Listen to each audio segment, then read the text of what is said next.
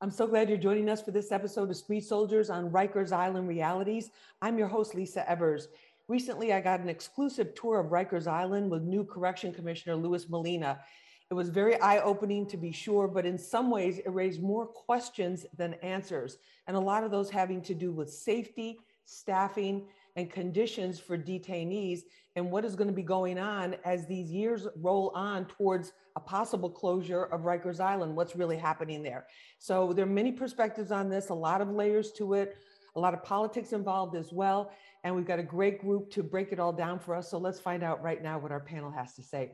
Joining me is Benny Boscio. He, he's the president of COBA, that's the Correction Officers Benevolent Association, the Correction Officers Union. Benny, thank you so much for being with us. Appreciate you having me uh, here with you, Lisa. It's a pleasure. Thank you so much. Also joining us is, is Alice Fontier. She's the managing director and an attorney with the Neighborhood Defender Service in Harlem. Alice, thank you so much for being with us. Thanks for having me, Lisa. We appreciate it. Also with us is David Carr. He's a New York City Council member from Staten Island on the Criminal Justice Committee and been working on this issue um, in depth. David, thank you so much for being with us. Thank you, Lisa. It's a pleasure to be on the panel. We appreciate it. And also with us is Bimmy Antney. He's a legendary hip hop music producer, most famous for LL Cool J, among many other artists. And he's also a program coordinator, what you may not know, for Rikers Island detainees, trying to bring programs to the young men who are incarcerated so that they don't get in trouble and so that they have some options and some skills uh, when they get out. Bimmy, thank you so much for being with us. Yes, thank you, Lisa. Thank you for having me. We, we appreciate it. Benny, I want to start with you on this. What do you see right now as the crisis of as a crisis or the current condition of Rikers Island? I mean, I mean, I lived in there, so you know, I've been there for the last few months, and it's like the blind leading the blind. Nobody know nothing. Nobody can help. Nobody can, you know, when I talk to the inmates, you know, nobody's like have a, a you know, a reason to means to help anybody. Like even myself, when I ask for certain things, I can't even get it. Like it's just everybody's crashing. Nobody's well, it's leaving. Like a, it's like a, like a state of emergency. Benny Boscio Jr., the the correction officers, you've been speaking out about conditions there uh, for the officers and certain policies that are in place. Is it as bad as everybody thinks it is? Is it better than the summer? Is it, you know, where where do, where are we at right now? Um, we are dealing with inhumane conditions on Rikers Island for officers and inmates alike. Um, this is obviously eight years of neglect, in my opinion, from the prior administration. Um, they basically decided that they wanted to close Rikers Island, and once that decision was made, they felt, you know, they let's just let Rikers Island rot. Let's not keep up with the infrastructure. Um, you know, there's been violence is on, on, on the rise year after year, steadily assaults on correction officers, um, assaults on nonviolent inmates. We've had 1,500 correction officers assaulted in the last year. Um, the prior administration was housing inmates by their gang affiliation, you know, putting um, everyone at risk and, and kind of empowering and emboldening the, the inmates by, you know, putting them together by their gangs. It just, they, they set us up for to mm. fail. It's like we've been set up to fail. It's like a recipe for disaster of what we're dealing with. It's truly unfortunate. And then some of the, the, the gang the gang housing policy has changed under the new commissioner, according to what he he told us. But Alice, you were there during the summer inside. You got to look inside at the height of this humanitarian crisis that was going on at that intake center. Where do you see things at now? So, what we saw then was horrific. It was an absolute crisis um, with many units unstaffed, um, incarcerated people having to fend for themselves, basic services not being provided. And when I say basic, I mean food, medical, access to hygiene. Um, very little has changed. It is still a crisis. Our clients report to us on a daily basis um, that they are still struggling, making repeated sick calls, still struggling to get medical. Um, court dates are often missed. Violence is rampant, and you know people are still dying and dying at a, a really horrific rate. Last week, two people died in two days. One, both in the new intake center that was meant to clean up the old intake center. Uh, the most recent person died because he choked and there was nobody there to assist. And a lot of this, and, and a lot of this comes back to uh, all these issues seem to just, you know, go really come back to this whole staffing thing. But David, as a, as a city council member, you sit through these meetings, you sit through these hearings, you hear all the testimony. Who's really in charge? Who can really make a difference in terms of uh, Rikers, making Rikers Island better? Because the mayor appoints the commissioner. There's this federal monitor. There's there's some state laws that have to deal with safety procedures. I mean, is there a coherent vision for what it's supposed to be? Well, I think I think you're right. There's a lot of layers of responsibility here, but for, for me, the part I focus on is both the administration and the council's role in ensuring secure and safe uh, conditions at, at Rikers Island. I think you know we have a two twofold crisis that's contributing to the current you know unchecked epidemic of violence. The first is as you as you mentioned the staffing crisis. We absolutely need uh, you know more staffing, more corrections officers at Rikers Island because we've been adding more supportive programming over the years, and that means that the staff is stretched thin when you're transporting individuals to and from programming. You're leaving fewer more officers exposed when they're still on the cell block and, and that's a recipe for for really dangerous situations when you combine it with some of the things that Benny was describing earlier. And then on the other side, we have a facilities crisis because when Mayor de Blasio came into office in 2014, there was a major capital plan on the table to improve conditions at Rikers. And he was for it, but ultimately abandoned it in favor of this ridiculous borough based jail system.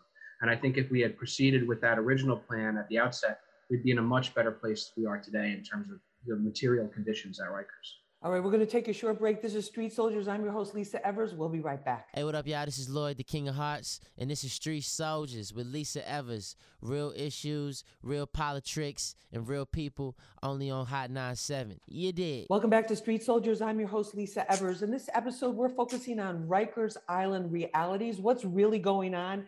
How can things be fixed? How can it be made safer for staff, for correction officers, for detainees? We're going to find out what our, our, guests have to say in this episode. Joining me is Benny Boscio Jr. He's the president of COBA. It's the Correction Officers Benevolent Association, the Correction Union. Benny, thank you so much for being with us. We appreciate it. Thank you for having me. Thank you. Also with us is Alice Fontier. She's the managing director and an attorney with Neighborhood Defender Service in Harlem. Alice, thank you so much for being with us. Uh, thank you. Thank you. Also with us is David Carr. He's a New York City Council member from Staten Island and on the Criminal Justice Committee. David, thank you so much for being with us. Thank you, Lisa. And also with us is Bimmy Antney. He's a legendary hip hop music producer and a program coordinator for Rikers Island detainees. Bimmy, thank you so much for being with us. Thanks for having me, Lisa. Thank you. I think one of the things to, that I noticed and really kind of got a feel for, and it wasn't the first time I've been on Rikers Island, um, but it was the first time I got such a comprehensive look inside, is that anywhere an inmate goes, for an inmate to have a medical visit, for an inmate to participate in a program, for, for any type of thing, it, it requires a, at least one correction officer to escort that detainee to that particular function or location. So, Benny, in terms of the number of COs, what does that do to, to what's happening there? Well, look, I mean, that's the, the, historically the department has understaffed us, um, and they don't account for all the extra posts that are required. Like Bimmy was talking about the programs, right? A lot of inmate programs have been added that require additional officers to work those programs, but they're not accounted for on paper. So we, we're not hiring the proper staff. And then when you just hire enough and you have to deal with a pandemic, you have to deal with 1,500 officers being assaulted. You know, we visit officers in the hospital with broken eye sockets, broken noses, torn shoulders. The reality is that we have a very dangerous job. And I think when people talk about the sick rate, right, you know, not hiring correction officers in over three years, compiled with everything I just said and all the assaults, that decimated us. So we don't have a regular job where if, if I have a broken eye socket, I'm not coming to work tomorrow. We have hundreds of officers recovering from major injuries. And when you don't have enough officers hired for a backfill, this is what the result is. And then, Betty, but it's it's also it's also the issue with the with the detainees or with the inmates um, as well, because if they're in if they're in some kind of need, there there's nobody there you know to, to help them right away because they're busy doing something else but one of the other things that really surprised me is commissioner molina said he, he goes basic security measures were not in place and one of those which we saw was the doors on the jail cells could just be popped open so not only is that a danger to the officers but it's a danger to the to the detainees yeah. as well because how do you know you, you want to go to sleep but if somebody can just you know, pop your door and come in and do something to you. What kind of security is that? Alice, what do you think about that? Like I'm I'm not here to get in a fight with, with Benny or or the union about what's happening with staffing there, but what you know, and the history of how it is funded. But the simple reality is is that you know this the corrections department has an enormous budget, the vast majority of which goes towards personnel the ratio of correction officers in two incarcerated people in Rikers Island is higher than almost any other jail in the country. And yet the basic services can't be met. And it is, the facilities are falling apart. Yeah, like the fact that, that uh, you know, whatever anybody thinks about a jail, you know, the idea that you have jails where the door locks don't work should be a little surprising to, to shocking everyone. not so it's shocking um, and the, like that's part of it is that you have facilities that are literally falling apart. You don't have people working on the units in the you know literally on the units. The officers are not there. And so when people can come and go and open the doors as they want and there's nobody there to stop them there's nobody in control.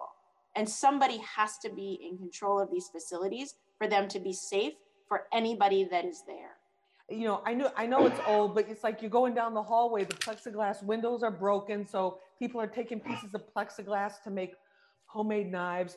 The doors that that was a you know that was a crazy piece that there was just no no security like that for the doors and that they didn't have. He said they didn't have enough officers um, for many many months during the pandemic and even for some time before that to do weapons searches. So there was this whole atmosphere of basically it's every man or every officer, you know, for themselves.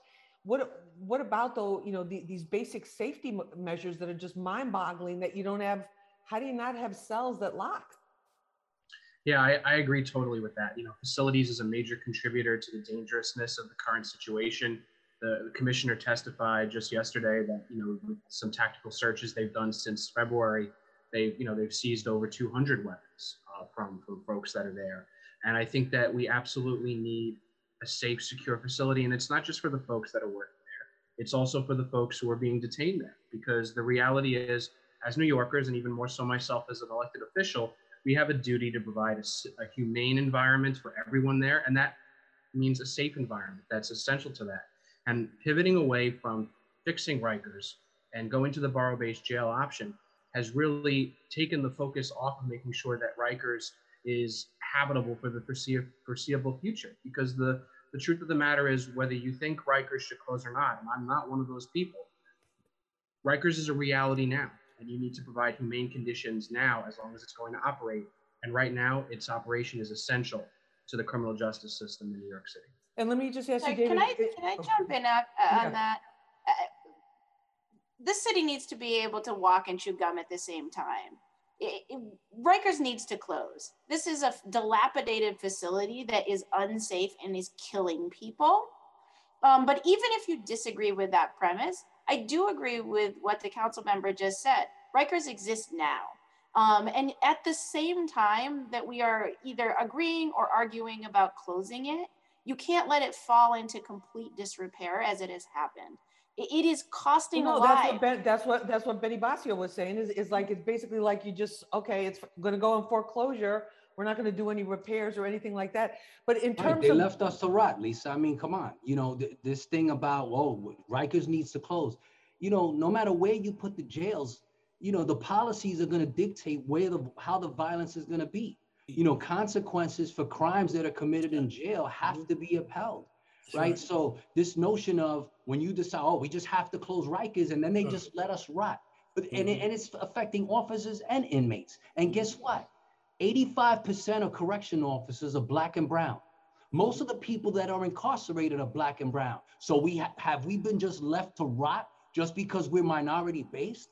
I mean, come on, no other city agency gets treated the way we do. And, and mm-hmm. for the life of me, and, and to your point, Alice, like you say, oh, we have the richest staffing levels in the country. You know, uh, is everybody being assaulted the way we are? Like for the life of me, I don't understand why everybody's against stuff getting more staff. You know why? Because getting more staff keeps everybody in our jail safe. It keeps right. officers in a housing area so we don't have unmanned areas when an inmate that God let his soul rest in peace that choked on an orange and we didn't have somebody there to say, like we're being scapegoated about the, the sick rate. No. Alice, if if you got punched in the face and you had a broken eye socket, how long are you going to be on the mend for that? If you get a broken bone, broken nose, you're not coming to work the next day. Like we have officers that are mending from serious injuries, and we just can't go behind the gate with 50 of the same gang members to be able to protect ourselves and to protect the nonviolent and other inmates in our custody. This is our reality, but nobody wants to talk about that. Mm-hmm. Everybody wants to look at the numbers of how many people are out sick, but nobody wants to dive into why. Well, we're gonna we're gonna dive into it when we come back. I want to talk about some of these policies because this goes back to this federal monitor and certain things that can and cannot be done. And we're gonna find out what our guests have to say when we come back. This is Street Soldiers. I'm Lisa Evers. Don't go away. Yo, what up? This is your homie Ace Hood, and this is Street Soldiers with Lisa Evers. Real issues, real politics, and real people only on Hot 97. Welcome back to this episode of Street Soldiers. I'm your host, Lisa Evers. We're talking about Rikers Island realities. Joining me for this conversation is Bimmy Antney. He's a legendary hip hop music producer and a program coordinator for Rikers Island detainees. Bimmy, great to have you with us. Same thing here, Lisa. Thank you. Thank you so much. Also with us is Benny Boscio Jr. He's the president of COBA, the Correction Officers Union. And Benny, thank you so much for being with us. Thank you so much for having me on, Lisa.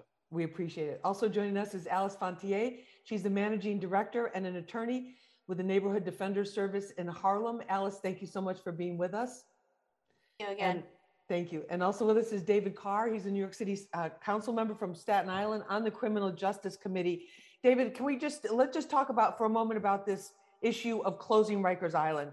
For, is it a done because we've heard so many things and Mayor, when Mayor Eric Adams came into office, he said, well, we're, he said, I'm still on board, still on board with that, but that was a while ago. Is it, is there some kind of actual legislative mandate that it has to close by 2027 or what are we, is that still kind of an idea that has to be voted in or whatever? So there, there was a rezoning action uh, to, to make the, the jail there um, out of out of the zoning context, but there's plenty of things that continue to operate in the city under prior existing zoning. I, I don't think that it's a done deal because, quite frankly, in order for Rikers to close, the borough-based jails system needs to become a reality.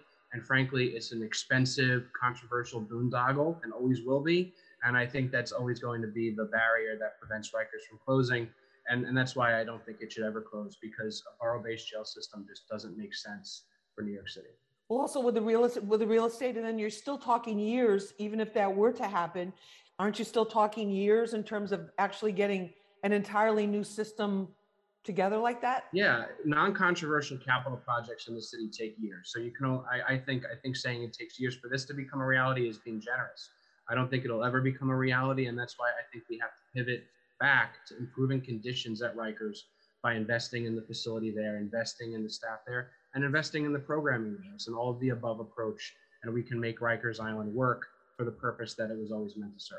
What, what about that, Alice? Do you think that's possible to? I mean, it's a it's a big piece of land there, but then when you go in the actual jails, the hallways are small. You can't if you know two people can't be walk or two little groups can't be walking in different directions without kind of bumping into each other. It's just like you know, I looked at it and I'm like going, this, if this were even a high school, a high school facility, it would be really, you know, it would be really tough. What about just, what about just saying, okay, listen, we've got to get basics, basic safety standards in place. They're trying to get those new locks on the doors. That money apparently, according to the commissioners, coming from the state, but that's a long process. It's taking years to get these new locks on the doors. But um, why not, why not modernize it and fix it in the meantime? I'm not arguing with that. I, I mean, I, I think there needs to be less people there in order to make it possible. We have to focus on decarceration, not sending as many people there. There's most people are there pre-trial and most people don't need to be. That's a that's a simple reality that needs to be addressed. But for the as long as we are going to have a jail, it needs to be a humane, safe place that functions. And Rikers Island is not that. None of the jails on the island meet that basic standard. Um, and it, we cannot continue the way that we are. It is costing lives on a monthly basis. Um, mm. So we have to invest in these facilities. We have to make them livable because right now, that standard, just being survivable, is not well, being. No, for the for you're talking about for the detainees, but also for the officers and also for the staff. There's plenty of non-uniform staff that have been have had incidents or, or, or been assaulted as well. Benny, explain for us. We we've heard about this federal monitor. Um, the former a former warden from Rikers Island wrote an editorial recently for one of the newspapers talking about how the federal monitor was basically coming down with these directives sort of from a distance from not really understanding what they were dealing with and not really being there on the ground. Give it, give us a sense of, of what are some of the things or where, where you see the federal monitor having an impact. I mean, look, the, the federal monitor has de- um, demonized us with every report. You know, it's like we're getting blamed for everything that's wrong with the criminal justice system. And the reality is that for as long as the the the federal monitor doesn't find us in compliance with the Nunez consent decree, the, the federal monitor has a job. And I think the federal monitor has earned like $10 million since their existence. And it's just report after report. And like you said, they're doing it from afar. They're based in Texas. Hasn't even been on Rikers that many times from, from my understanding. And then is wants to tell the department what they should be doing. And then when that doesn't work, they he wants to blame the department for everything under the sun. It's like we're damned if we do, we're damned if we don't. And this has been the problem. And, you know, the federal monitor is using us as a scapegoat, I feel. I mean, what about in terms of the, psych- the psychology of the detainees, of the guys that you that you've worked with, been working with within the program? What do they, what do they, what do they need? Like, do they feel safe? Do they feel unsafe? Do they respond to clear rules? I mean, give us a sense of what's what, what I mean, where their heads are at. I mean, these guys, they humans, and and I think if you give them something, a program that they like and they, they can earn or live after jail, they're gonna listen and, and maintain and do what they gotta do. You follow, you follow me? A right. GED is not gonna help them guys. They need a trade. They need a trade. You got guys with college educations don't have a job. There's no right. job for them. So me personally, my program, I'm in the office. It's my office. Right. If you got 25 to life, I'm still taking care of you while you're in jail. Right. I'm still showing you stuff. I'm still giving these guys jobs on a movie set, studios. You can be an agent engineer, you can be a manager. If you gotta give these guys something, you don't give them nothing, all they're gonna do is fight and kill each other. That's all what, they're gonna what, do. What, what, what, about your sense of how dangerous it is and, and just how it's know, dangerous. dangerous. It's dangerous. If if if you're weak, you really you you you might get raped. You might whatever. You it's dangerous. I don't jail today is more dangerous than ever been. Ever. Like, like Bimmy mm-hmm. said, you know, we could have trade schools on Rikers Island. Everybody's talking about the borough-based jails that are going to cost $10 billion to build. They could rebuild on Rikers Island. They could put trade schools, invest so that they have a future when they leave the island, and, and we could end this recidivism. That's but like right. I said, we don't decide who comes in our custody, right? We don't decide how long they stay in our custody, but yet we get blamed for everything that's wrong with the criminal justice system. Like everybody deserves to be safe. You know, look, we come from the same neighborhoods that many of the inmates come from. You know, this notion that we are abusing this, this is like, this is not the Shawshank Redemption. This is what the people have in mind about jails, and it's not true. So you're saying really? it's based on it's really? based on the old Rikers Island and the these things of the past and not the current reality? Lisa, I'm gonna cut you off, but mental health plays a major role in this. So what Benny's saying is like, we getting these kids, we getting this stuff. They, they should have dealt with them before they came to us. They should have took out their parents home before they came to this jail because it's mental health. Right. So now we get blamed for the mental health of these kids. Right. But because sir, of those- I just Try to want to. work on preventing them from coming into our system. Get the programs back That's in the streets. Well, I think know, that's so that- one thing, but let, let me bring it back to Rikers, and, and that's one of the things that, that, that Mayor Adams is talking about. Alice, go right ahead. You want to jump in? I just. I want to jump in on that, and I don't disagree. Like we need to keep people out of the facilities to begin with, and out of the the criminal justice system to begin with. But like at Rikers Island, you know, I I love what Bimmy's doing and like having those kind of programs. But the right now, they're not even meeting like mandated programming. They're not getting Department of Education is not providing classes to to the young um, people who are housed there. Um, so they're not. There's nothing to do. The mayor suspended the minimum standards, so they don't get rec. So they're just locked in into these. When the doors work, they're locked in with nothing to do. No education, no rec, no services, barely any programming. And like Bimmy said, what that means is that they end up just fighting to survive. Right, and I, I want to say That's that. right. David, Why- David, I was David, there for two months, for two months I was That's there. Hold on, Benny. Benny, hold on. For two months, you can check the records. For two months, no stabbings, no violence, no kicking in doors, no running in the hallways, nothing. It's been quiet. For two And months, I I've been there. No problem. I- C74, adolescents. Just check the Benny there. He can check the record. No problems. Benny, in terms of the in terms of the new commissioner, he said that he's reduced the overtime in five of the jails where most of the officers are doing eight hours, only single eight hour shifts. Do you buy that? No, that I mean, what he did was there was an emergency order that was put out by De Blasio that forced us into 12-hour shifts. Right. And what happened was, as we got people coming back to work, they scaled back in some of the facilities going to eight-hour shifts, right? But there's those eight-hour shifts are still working doubles in some cases. You understand what I'm saying? So the overtime is what it is, and and we need the Office of Management and Budget to approve the actual amount of officers that are needed on every single post because they've been hiding posts for years. And that's what I'm trying to get the public and everybody to understand. And Lisa, we are not against reform. I will sit down with the, the, the Bronx Defender's Office, Alice, your pe- anybody that wants to sit down with the city council to be able to really explain what it is that's going on. Because these ghost posts and hiding and not actually accounting for the proper amount of staff has been detrimental to us. To and that's everybody. all we want everybody to understand. Don't, you know, don't show, okay, it takes seven officers to run the enhanced supervision housing area, each housing area, right? But on paper, you'll only see two officers assigned, like working there.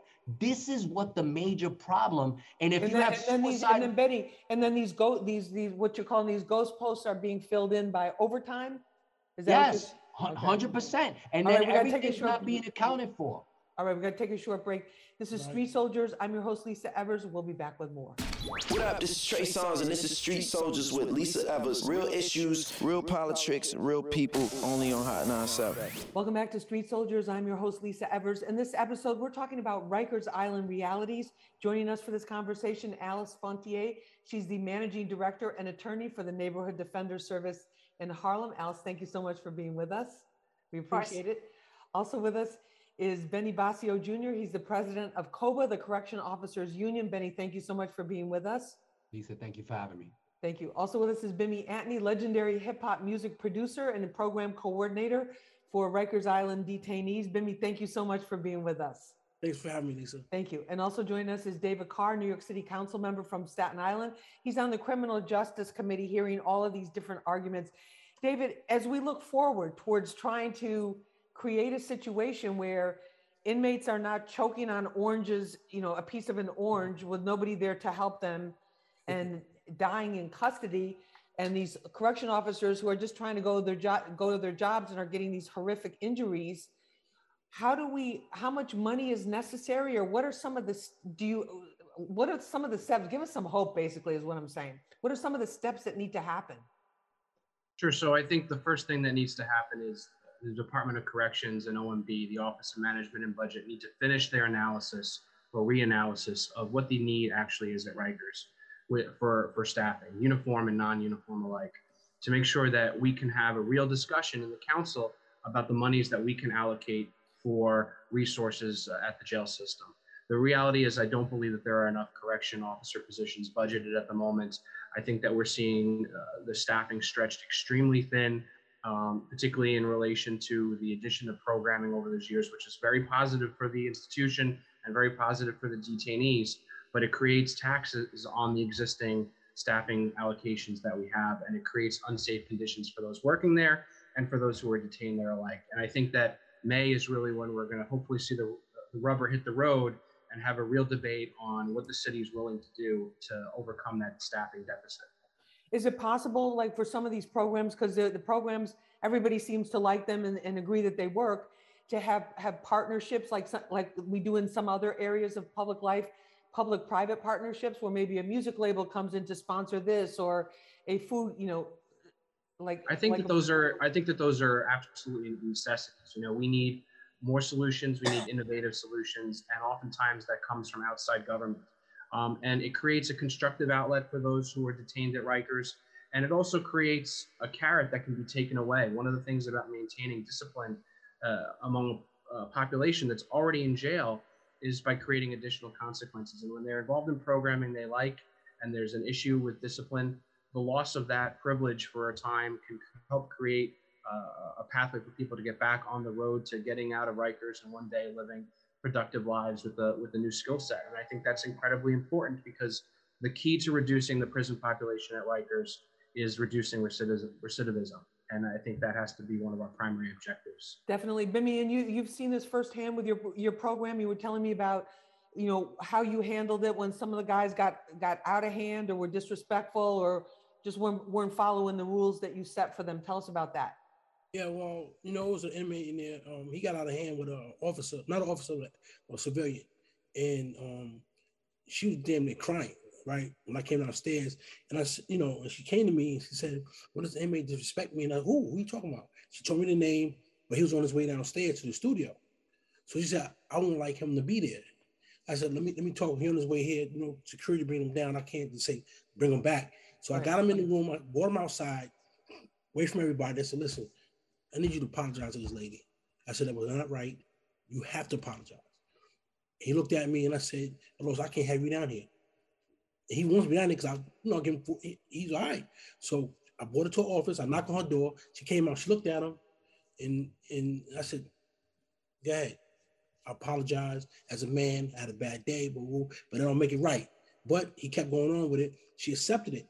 That day, she came in the studio and stayed with us all day while he recorded, staying there all day. But it, it, I mean? but that goes to David's point. Like if they know they're going to lose the privilege, then that, that gives them some other some some some other incentive. And that's um, what I've been telling them. Look at this, Lisa. I'm going to show you how this. This is my junior staff for cooking. All the inmates signed up. They all signed up. All of them. They for named the cooking course all, for the cooking course. Cooking course, and the cooking course they doing for them is not good. It's hot dogs and um, hamburgers. I'm doing real food with, with my chefs to come in and I'm, I'm paying them what I've been doing and taking care of the staff and you know everybody. So I don't I just don't get it. I don't get where where the program is going. I don't I just don't get it. You know what I mean? I just don't get it. But you believe it makes, it'll make a difference in, in keeping in, in preventing in preventing people yes. from coming back. Yes, yes, because they want it, they they understand I slept in the same beds. So they know I've been where they've been at. Yeah. And I'm telling them, I got exposed from Run DMC, Russell Simmons, you know, Lyor Cohen, you know, LL Cool J. They, they exposed me in life. So therefore, I want to give my, I want to give it back to them and, and that's, fa- and that's and that, and that's fantastic. The um, Alice, in term in terms of the one other quick thing I want to talk about too, because we're talking about health, physical health, mental health. There's also a very very light staffing in terms of actual physical and mental health providers on Rikers Island as well any concerns about that or do you think there needs to be more with that as well? I have concerns about all of it but i just want to make one point that you know seems to be missing here is that rikers island has gotten more expensive every single year. As a city we are spending over $500000 per year per person that is housed in that facility. Half, yes for half a million dollars. Alice, we I need, need a breakdown of how they come to better. That. from How the they- Where how did they they come get to their that? number from? Where did they get their number Alice, from? I need a breakdown how they come to that five hundred It thousand. all, it's all broken. It's all broken that. down in the com, in the controller's report. This is an annual report that they do to assess the total cost, and the David, what controller has that? the numbers to back it up. So But I if think we I are think spending, that. I'm sorry, who's I getting gotta that money, David? point.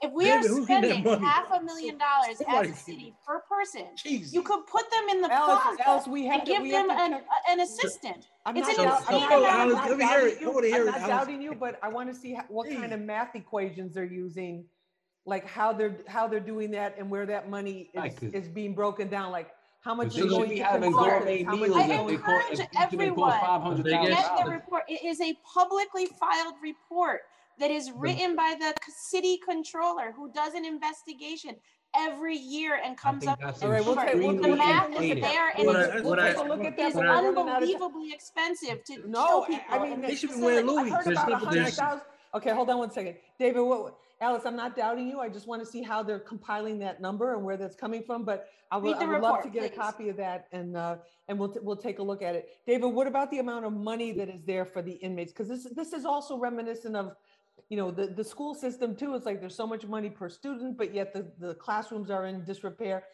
What about the, um, what about the amount of money that's available per inmate? Is that, does that sound realistic? So I think I think the biggest drivers of the corrections department budget has been overtime, right? And that and that that goes into the discussion we've been having about staffing. What is the necessary staffing levels? Because when you hire additional staff, you're reducing overtime. So everybody thinks, oh, hiring means that we're increasing the budget. It's not. It's not. It's not. Uh, you know, a, a zero sum game in that way, where hiring more just means we're going to pay more on top of what we're already paying. There's going to be reductions in overtime as a result of that. And I think that there's always a look. I'm a I'm a I'm a fiscal conservative. I'm a Republican. I'm always looking at ways that we can reduce waste in government, and no agency is ever going to be exempt from that. But the reality is, is that the when it comes to the big issues that are affecting Rikers, it comes down to facilities and it comes down to staffing. One's a capital budget question, the other is an expense budget question. And we have our capital discussion tied up in the borough-based jail system, which is taking our attention away from fixing real facilities challenges at Rikers that need to be addressed yesterday, not down, not years down the road. And we're never going to get to that point unless we pivot back to the discussion. That's the true reality, which is how do we make Rikers safe for the future? And, And and that, think and that's that is a really what question. We're back to where we started. Benny, I'm going to give you the last word on this. What, what would you like to see happen? I know you want more correction officers, but, but what would you like to see happen? Because this commissioner says he's I met mean, with you look, we several times. need, we need twenty-five hundred at the minimum more officers. We need viable consequences for those that are committing crimes in jail, right? A crime is a crime no matter where it's committed. I have female officers being sexually assaulted, and these watered down consequences are a big part of the emboldening of inmate actions. You know, we need, if a crime is committed and somebody's assaulted or sexually assaulted, there needs to be viable consequences. We need uh, you know, consecutive sentencing on some to send a strong message that violence is not going to be tolerated in our facilities. I mean, we need infrastructure, right? Fix the cells. We live in the city of New York. We build bridges and tunnels and skyscrapers. We can't fix Rikers Island. They're not fixing Rikers Island because they don't want to fix it, because they want to keep this so quote unquote cultural violence that they want to talk about. So they just say, oh, we just got to get off the island. Every time de Blasio was asked about Rikers, oh, we just got to get off the island. We just got to get off the island. But meanwhile, in the whole time frame, they let us rot. They let the infrastructure fall apart. So that, I guess so they can have more of an excuse to close Rikers Island. The Lippman Commission was full of real estate developers. So let's talk about what it really is. It's mm-hmm. 411 acres of waterfront property. And when we talk about the borough-based jails, nobody wants them in their communities, Lisa. We live in a city with almost 9 million people. How can you have a capacity of 3,300 capacity in the third? When we go to borough-based jail, the capacity will be 3,300 inmates. We got 5,700 inmates in our in our custody right now. Right, and, and, that number could be going higher as they, uh, with these new policing measures, which is, is for another show. But I want to thank all of you for being with us for this episode of Street Soldiers. Alice Fontier, thank you so much for joining us. Benny Boscio Jr., great to have you with us. Um, Bimmy, great to have you with us as well. Thank you. David Carr, thank you so much. Appreciate your time. With this. And thank you for joining us for this episode of Street Soldiers. I'm your host, Lisa Evers. Remember, use your mind as your best weapon.